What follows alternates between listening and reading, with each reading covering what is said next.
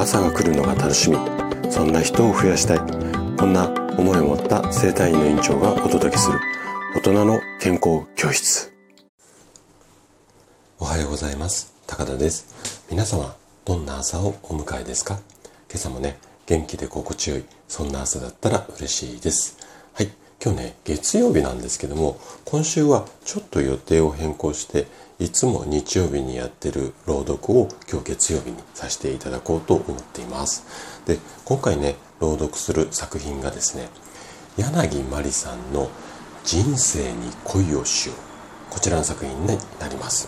で、まりさんはね、とっても素敵な歌声で、いつもね、多くの方を魅了されていて、ご自身でオリジナルのね、曲まで作ってしまう、すごい才能のある方なんです。で、私もね、配信は毎回欠かさず聞かさせていただいてるんですが、すごく素敵な歌声でね、いつも心がほっこりしているんですよね。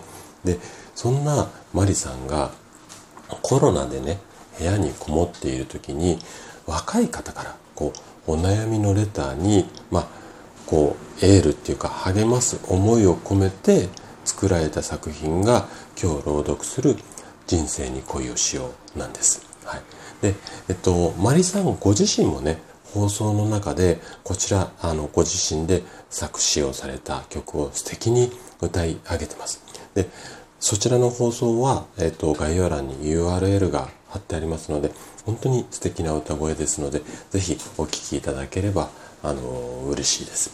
で、このね、今日朗読させていただくこちらの曲なんですけども、まりさんの歌配信の中でベスト3、もうベスト3って結構すごいですよね。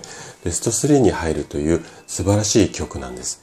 で、その歌詞を今日は朗読していきたいんですけれども、いつもね、私は生体院で行う治療で頑張る皆さんにエールを送っている、そんな活動をしているんですが、今日はまりさんのこちらの曲を通して、声でね、多くの方にエールをね、お送りできればいいかなと思って、心を込めて、朗読させていただきます。それではお聴きください。人生に恋をしよう。寂しく過ぎた昨日にさよならを告げよう。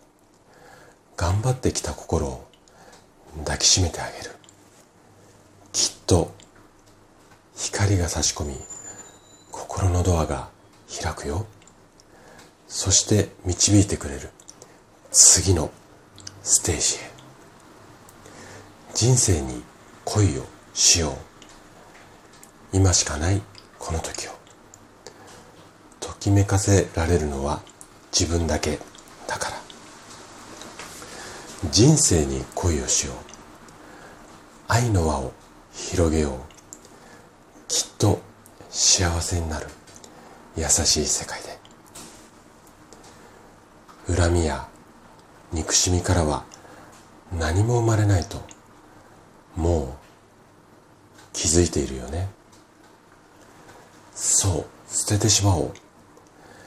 温かな言葉を人に伝え続けたら、その言葉を一番聞いている私、